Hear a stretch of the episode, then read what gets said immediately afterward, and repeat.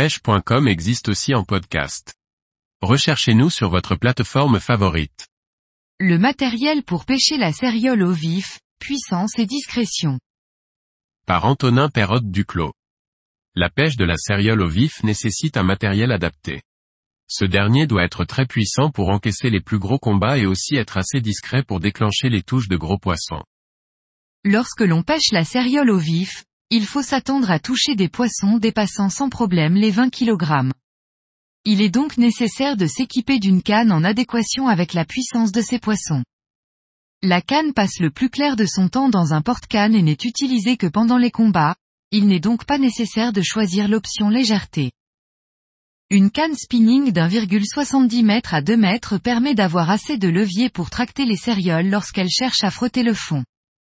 Idéalement, la puissance de la canne doit être annoncée pour 80 livres, mais vous pouvez également gérer de bons combats en 60 livres également.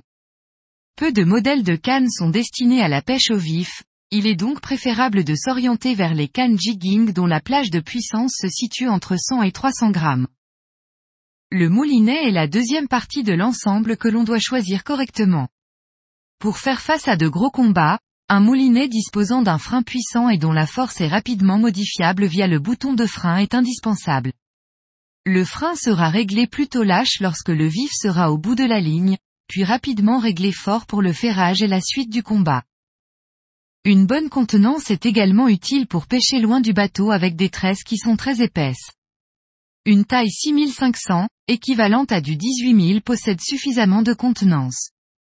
Ces tailles de moulinets sont bâties pour faire face à de gros combats, mais attention, les moulinets les moins onéreux sont souvent trop fragiles et cassent facilement.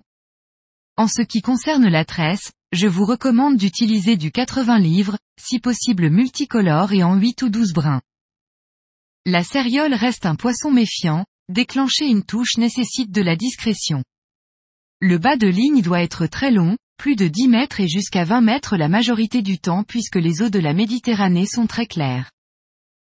Il faut également privilégier le nylon, bien plus souple qu'un fluorocarbone qui briderait la nage du vif. La différence de transparence entre un nylon et un fluorocarbone est trop peu importante pour en justifier le choix. Sur la majorité des poissons, un bas de ligne en 70 à 80 livres est bien assez solide, mais vous pouvez monter jusqu'à 100 livres si les poissons cherchent le fond et cassent trop souvent.